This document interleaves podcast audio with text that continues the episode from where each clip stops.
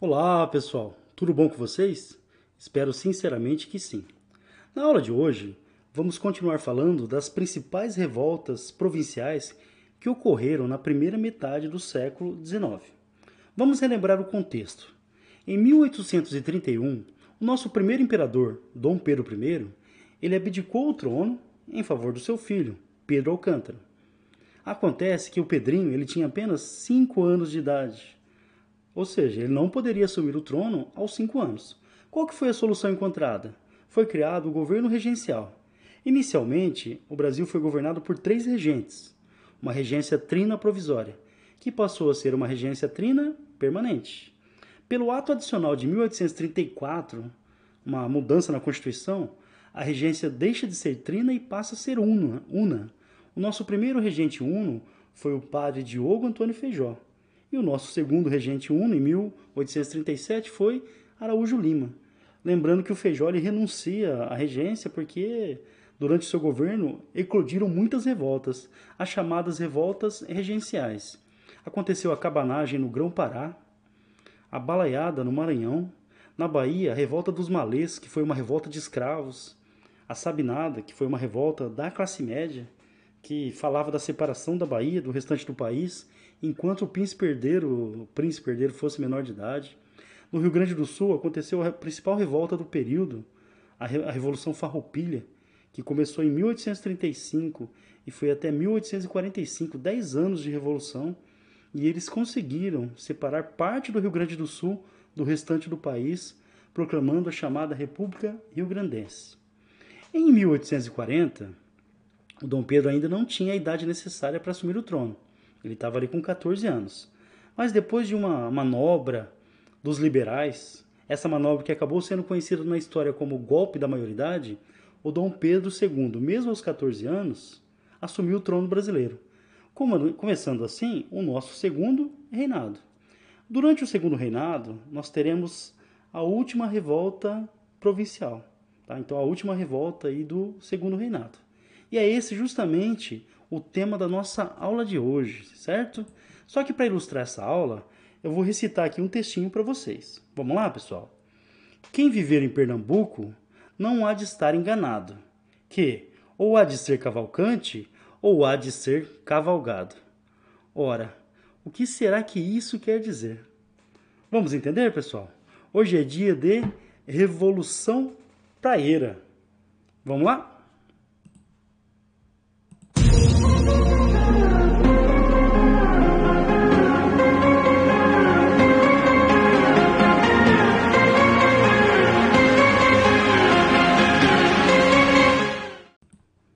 Meu Deus, que, que sol que tá aqui. Ah, bem que eu queria estar na praia mesmo, né? Eu acho que você também. É, pessoal, por que será a revolução praeira, hein? Então, primeiro guarda essa perguntinha. E outra, né? O que será que aquele textinho que o professor Fabião recitou agora há pouco ele quer dizer? Quem viver em Pernambuco não deve estar enganado, que ou é cavalcante ou vai ser cavalgado. Rapaz, que mistério, hein? Aguarde até o final que a gente vai entender tudo isso, tá? Por que Revolução Praeira e por que tinha que ser cavalcante ou seria cavalgado. Vamos lá? Mistério. Bom, a Revolução Praeira, pessoal, lembrando, aconteceu em Pernambuco entre 1848 e 1850. Aí um detalhe importante, ó. essa fase, o século XIX, a primeira metade do século XIX, ela foi conturbada também na Europa.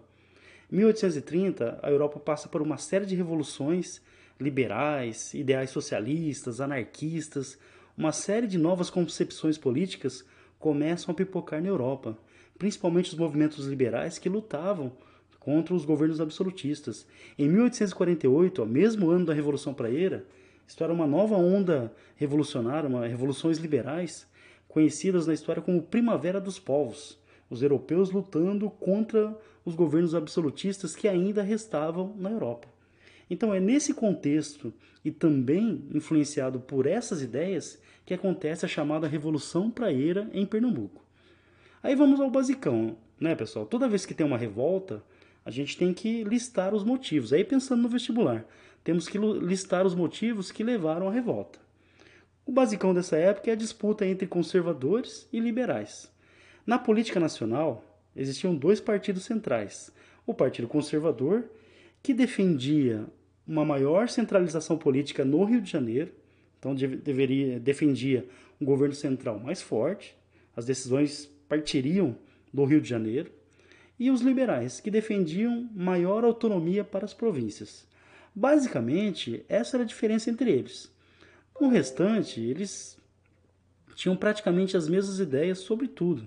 Eram grupos da elite, então, tanto conservadores quanto liberais representavam membros da elite, os conservadores mais ligados aos grandes proprietários, mas entre os liberais também havia grandes proprietários, tá?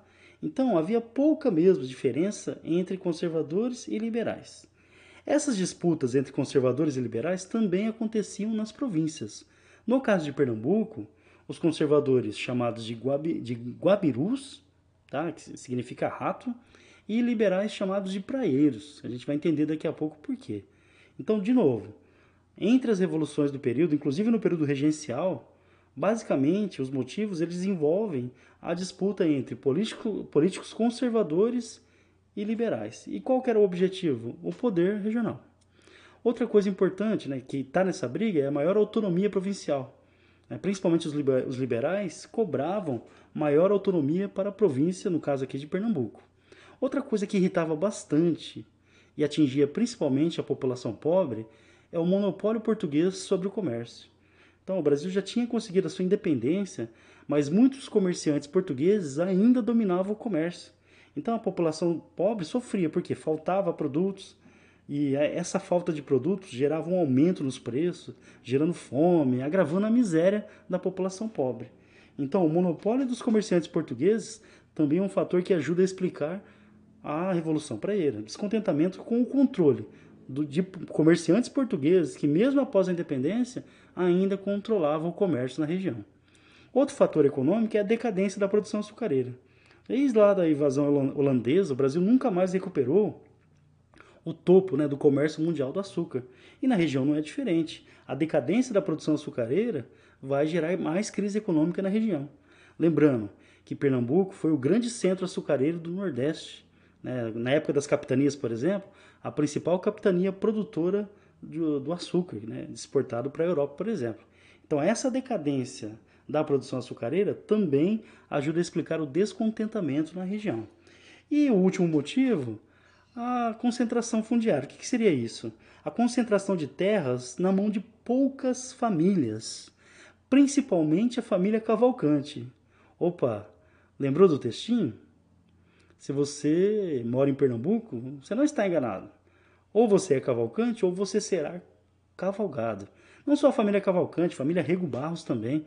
Eram famílias muito importantes que, que detinham, né, que eram proprietárias da maioria das terras. Estima-se que só a família Cavalcante tinha dois terços dos engenhos produtores de açúcar da região. Ou seja, é a família poderosa. Tudo bem, pessoal? Então, slide muito importante para tudo. Apareceu no vestibular. Ah, quais foram os motivos da Revolução Praeira? Disputa entre conservadores e liberais. Maior ou menor autonomia para as províncias. Essa disputa, que era nacional, também era refletida nas províncias. Maior autonomia provincial, bandeira principalmente dos liberais. Monopólio dos comerciantes portugueses, que dominavam o comércio, deixando os produtos mais caros, ou seja, prejudicando principalmente a população mais pobre a decadência da economia açucareira, que agrava a crise econômica, e a concentração de terras na mão de poucas famílias. Lembrando, família Cavalcante, que dominava e que dominou durante muito tempo a política na região. Bom, o cenário de conflito já está instalado. É, entendemos também, né, pessoal, qual é o significado do versinho, né? Ou você é cavalcante ou você não tem terra na região. Bom, quando a gente fala de segundo reinado, o Dom Pedro II ele é considerado ele foi considerado um político muito habilidoso. Por quê? Ele conseguiu equilibrar as disputas entre conservadores e liberais. Essa charge aqui é muito famosa, dá uma olhada.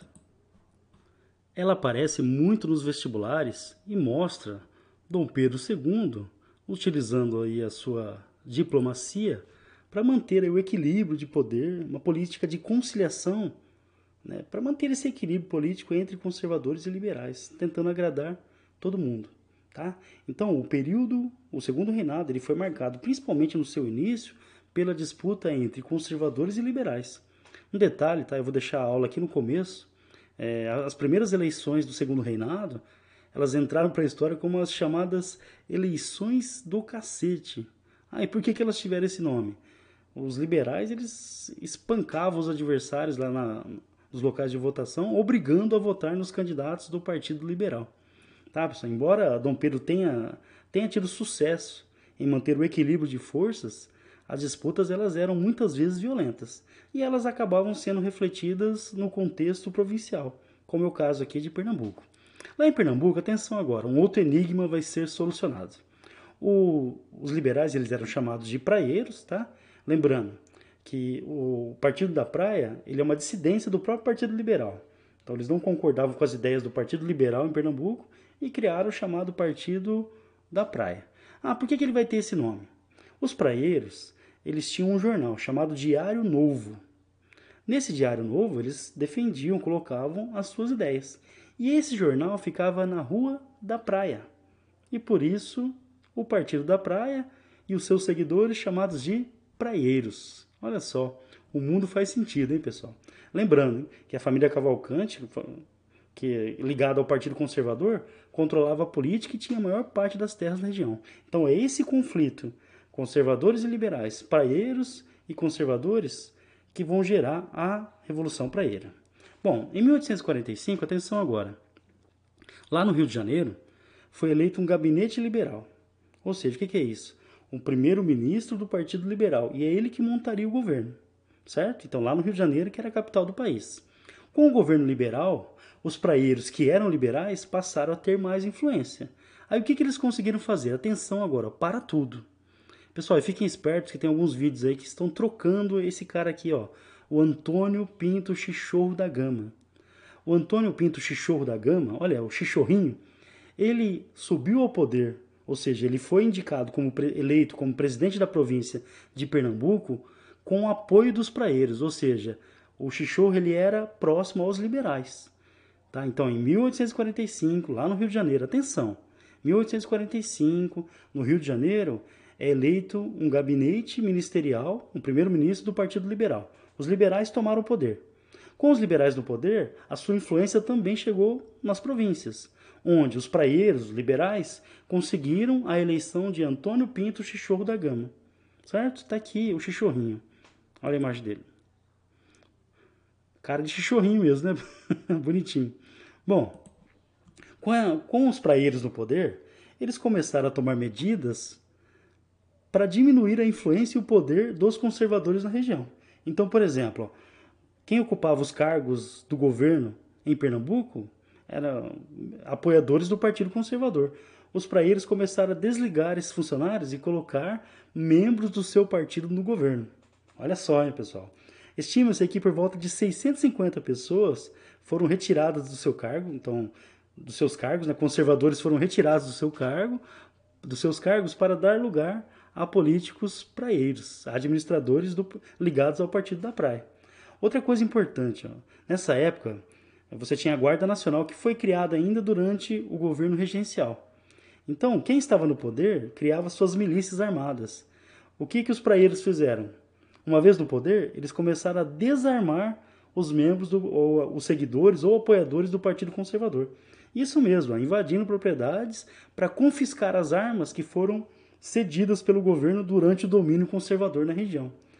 Não parece, pessoal? Pensa bem, ó, uma política de retaliação, não é verdade? Então os praeiros eles assumem o poder e começam a tomar medidas para prejudicar os conservadores em Pernambuco. Tá? Entre elas, demitir, retirar dos cargos do governo aqueles que apoiavam o Partido Conservador e a desarmar, inclusive, os seguidores do Partido Conservador. Obviamente que isso não vai dar certo. Né? Bom, os conservadores, eles, lógico, começaram a chiar. Eles vão utilizar os jornais, por exemplo, dá uma olhada aqui, ó. Tá em um jornalzinho da época. Os conservadores, eles começam a utilizar os jornais para reclamar da situação. Afinal, os praeiros, eles começam a fiscalizar, a, a invadir apenas propriedades daqueles que eram ligados ao Partido Conservador. Quem era aliado do Partido da Praia, dos liberais, estava sossegadinho nesse período. Outra coisa importante, atenção a esse ponto os praeiros eles começaram a defender a nacionalização do comércio. A xenofobia aqui, ó. Lembrando, o comércio estava na mão de comerciantes portugueses. Eles é que dominavam o comércio na região. Tá? Então eles começaram o discurso, faziam reuniões, espécies de comícios, defendendo que o comércio deveria estar na mão de brasileiros, retirando o monopólio português na região. Então isso, pessoal, vai ajudar a radicalizar a população pobre, que começa a atacar comerciantes portugueses, tá? Um movimento que acabou sendo conhecido como Mata Marinheiros. Em 1848, por exemplo, em um desses ataques contra comerciantes portugueses, cinco portugueses morreram espancados. Ou seja, há uma radicalização do movimento diante do discurso de muitos liberais praeiros que criticavam o domínio português sobre o comércio na região. Bom, em 1848, os conservadores venceram as eleições nacionais, ou seja, eles ganharam as eleições lá no Rio de Janeiro e eles assumiram o gabinete ministerial. Ou seja, o primeiro-ministro deixou de ser liberal e passou a ser agora um conservador. Com a vitória dos conservadores no Rio de Janeiro, o reflexo automaticamente foi para Pernambuco. Ou seja, lembra do Chichorrinho, né, que foi eleito com o apoio dos liberais, dos praeiros? O Chichorro ele vai ser retirado do governo para dar lugar a um político conservador.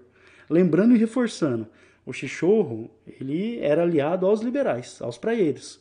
Com a eleição de um gabinete ministerial conservador no Rio de Janeiro, o Partido Liberal perde força em Pernambuco e o governo, com o apoio de Dom Pedro, inclusive, retira o Chichorro da gama e indica um político conservador para o lugar dele. Bom, os praeiros, né, que controlavam a polícia, né, os liberais controlavam a polícia, as armas e tudo mais, começaram a ser demitidos. A mesma prática que os liberais praeiros fizeram contra os conservadores, os conservadores, quando assumem o poder, passam a fazer. Só que aí, pessoal, os praeiros começaram a resistir. Não aceitavam ah, essa a retirada de armas, por exemplo, ou o controle conservador sobre a província de Pernambuco. Todo esse cenário, principalmente a troca né, do, do presidente da província, do Chichorro, por um político conservador, levou à eclosão do movimento. Né, pessoal, que teria começado início ó, 7 de novembro de 1848, quando um dos principais líderes do movimento, o capitão Pedro Ivo Veloso da Silveira, que é esse cara aqui, ó, deixa eu achar, o Pedro Ivo, tá aí. Esse, que é considerado um dos principais líderes da revolta, ele dá início ao movimento que começou a partir da cidade de Olinda. Ok, pessoal? Então, ó, o movimento começa em Olinda, mas ele vai acabar se espalhando principalmente para o interior. Olha só, as setinhas vermelhas mostram a direção aí da, do, do movimento conhecido como Revolução Praeira. Os praeiros eles conseguiram é, reunir suas forças principalmente no interior e eles vão tentar inclusive atacar a capital Recife. Bom, no dia 2 de fevereiro de 1849, Pedro Ivo ele vai atacar a capital, a cidade do Recife. Ele foi acompanhado de 1.600 homens. Esse conflito ele durou 12 horas aproximadamente. 200 praeiros foram mortos, tá? então os praeiros foram derrotados. Pelo menos aí 90 soldados da Guarda Nacional foram mortos também. Então teve perda dos dois lados, mas os praeiros tiveram mais mortos. Nesse conflito, um outro líder importante, um deputado chamado Nunes Machado, foi morto. Essa derrota, hein, pessoal? Nunes Machado está aqui, ó. Esse é o nosso Nunes Machado. Essa derrota acabou enfraquecendo demais os praeiros, mas o movimento ainda não terminou. Esses conflitos, né, pessoal? Lembrando, houve uma radicalização do movimento e esse personagem aqui, ó, o Borges da Fonseca, ele começou a ganhar destaque. Ele foi, no começo da Revolução, inclusive, preso pelos praeiros. Né, ele era considerado muito radical, porque ele defendia mudanças mais significativas. O Borges da Fonseca ele vai ser responsável pelo, pelo documento mais importante da Revolução Praeira. Esse documento, que é conhecido como Manifesto ao Mundo, ou seja, seriam é, os anseios, o que os praeiros, na, na figura de Borges da Fonseca, queriam de mudanças para Pernambuco e também para o país. Então eu separei aqui, pessoal, algumas ideias do manifesto. Por exemplo, voto livre e universal e também uma república. Então o Brasil deixaria de ser uma monarquia e passaria a ser uma república. Liberdade de imprensa. Percebo que são ideias, ideais liberais. Lembrando que esse voto livre universal, voto masculino, né? o voto feminino nem era cogitado nesse período. Trabalho com garantia de vida aos brasileiros, nacionalização do comércio, a retalho, que é o comércio de varejo, que era controlado pelos portugueses, independência dos poderes, extinção do poder moderador. Aí deixa eu parar um pouquinho, pessoal, olha só. Uma coisa que tem que ser comentada. Durante o primeiro reinado, quando o Dom Pedro assumiu o poder, ele outorgou a Constituição de 1824. Essa Constituição dava ao rei, ao imperador, o poder moderador, que permitia ao rei interferir nos outros poderes. Então era uma forma de transformar o nosso país em um Estado absolutista disfarçado. Então, entre os pedidos aí dos, dos praeiros, estava o quê? A extinção desse poder, que permitia ao imperador controlar todos os poderes. A implantação do federalismo, que, que daria mais autonomia para as províncias, uma reforma no judiciário, então mudança ainda também na questão dos juízes, o fim do recrutamento militar, que era obrigatório nesse período, e o fim da lei do juro convencional. Então, se a gente analisar bem, esse manifesto ele reúne uma série de, de pedidos de, de, de ideias liberais. Lembrando que a Revolução Praeira, com certeza, ela também sofreu influência das revoltas que aconteciam na Europa, das revoltas liberais, a, a, a primavera dos povos que acontecia na Europa. Tá, pessoal? Então, atenção, manifesto ao mundo. Dentro da Revolução, um líder mais radical chamado Borges da Fonseca, ele vai escrever um manifesto ao mundo, recheado de anseios liberais, inclusive uma república para o nosso país. Bom, o Borges da Fonseca ele vai assumir a liderança do, do, dos praeiros, tá, pessoal?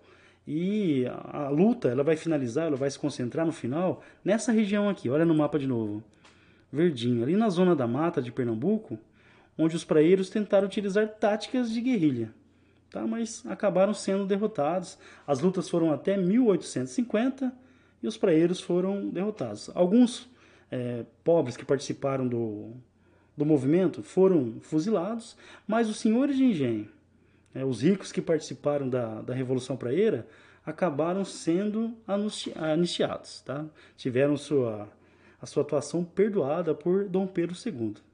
Então, lembrando, hein, pessoal, essa foi a última revolta desse período, né, do segundo reinado. A partir daí, o Dom Pedro vai ter até uma certa estabilidade para governar. Lembrando, tentando manter aquele equilíbrio de poderes entre conservadores e liberais, que ele vai fazer com muito sucesso. A monarquia vai começar a enfrentar problemas ali a partir de 1870, quando os movimentos abolicionistas começam a ganhar força, Aí teremos a Guerra do Paraguai, o exército também começa a exigir novos direitos. E ali no finalzinho do século XIX, né, as elites brasileiras, com o apoio do exército e da igreja, vão dar um golpe que colocará fim à monarquia, dando início ao nosso chamado período republicano. Só que essa história, pessoal, a gente conta em outra aula. Lembrando, hein, pessoal, espero que tenham gostado. E se tiverem qualquer dúvida, aqui, ó, vários canais ou aqui mesmo pelo YouTube. Vocês podem mandar dúvida que o professor Fabião responde com certeza. Beijos. Vamos juntos construir história. Cavalcante. Tchau.